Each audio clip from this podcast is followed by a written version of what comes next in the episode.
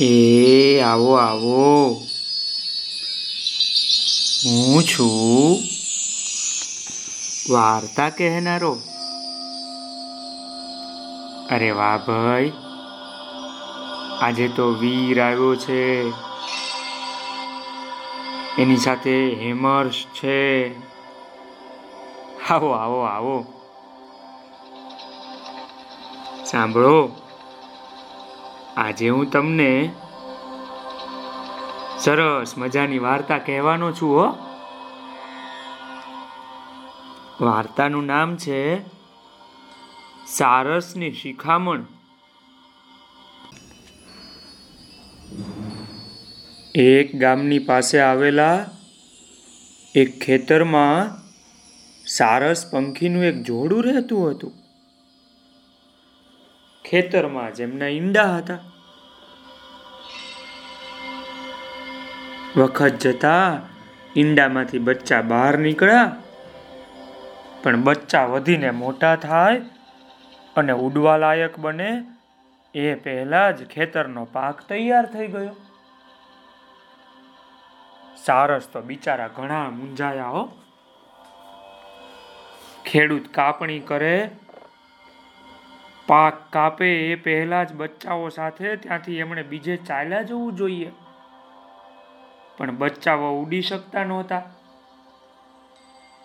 એટલે સારસે એના બચ્ચાઓને કહ્યું, અમારી ગેરહાજરીમાં જો કોઈ ખેતરની પાસે આવીને કાંઈ વાત કરે ને, તો તમારે એ સાંભળીને યાદ રાખી લેવાની. પછી એક દિવસ જ્યારે સારસ, ચણ લઈને સાંજે બચ્ચાઓ પાસે પાછા ફર્યા, ત્યારે આ નાના નાના બચ્ચાઓએ એમને કહ્યું, માં, બાપુ, સાંભળો, આજે છે ને ખેડૂત આવ્યો હતો. ખેતરની ચારે બાજુ તે ફર્યો. એક બે ઠેકાણે ઊભો રહીને એકી ટસે ખેતર તરફ જોતો રહ્યો. એ કહેતો હતો કે ખેતર હવે વાઢવા જેવું થઈ ગયું છે. કાપવા જેવું, પાક લણવા જેવું થઈ ગયું છે ખેતર. આજે ગામના લોકોને જઈને હું કહીશ કે તેઓ બધા મારું ખેતર વઢાવી આપે. મારો પાક કપાવી આપે. આવું એ તો વાતો કરતો હતો હો માં.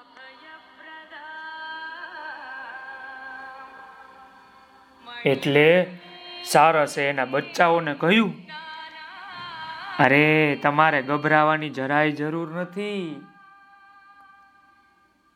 ખેતર હમણાં કાંઈ કપાવાનું નથી, ખેતર વઢાવાનું નથી. અરે ભાઈ, કાપણીને તો હજી વાર છે. કેટલાક દિવસ પછી, જ્યારે એક દિવસ સારસ સાંજની વખતે બચ્ચાઓ પાસે પાછા આવ્યા ને, ત્યારે બચ્ચા ઘણા ગભરાયેલા હતા હો ભાઈ.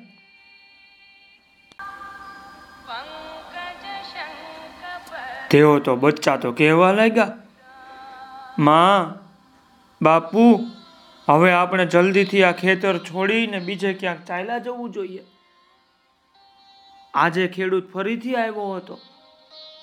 અને એ કહેતો હતો કે ગામના લોકો ઘણા સ્વાર્થી છે.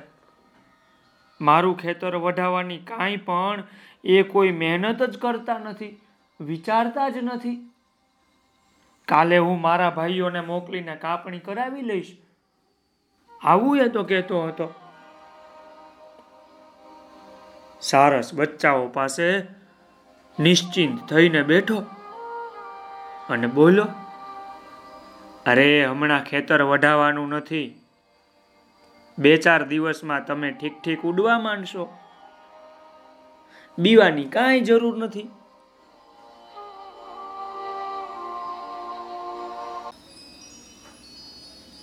વળી કેટલાક દિવસો આમ જ પસાર થઈ ગયા હો ભાઈ. સારસના બચ્ચાઓ ઉડવા લાગ્યા હતા. અને હવે તો એ બધા કોઈથી ડરતાય નહોતા.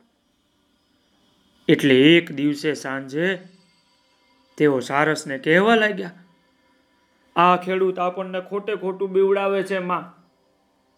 એનું ખેતર વઢાવાનું જ નથી, જોજો ને. તે આજે શું બોલતો હતો ખબર છે? આજે પણ આવ્યો હતો અને કહેતો હતો કે મારા ભાઈઓ મારી વાત સાંભળતા નથી. બધા બહાના બતાવે છે. કોઈ આવતું નથી મારી મદદ માટે. મારો પાક સુકાઈને હવે ખરવા માંડ્યો છે.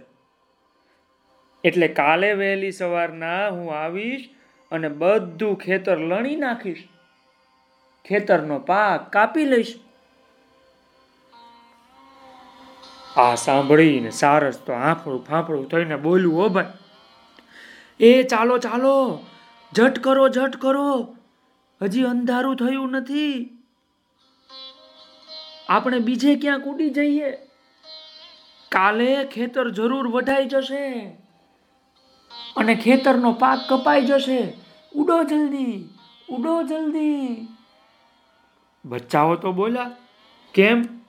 આ વખતે ખેતર સાથી વઢાઈ જશે ભાઈ.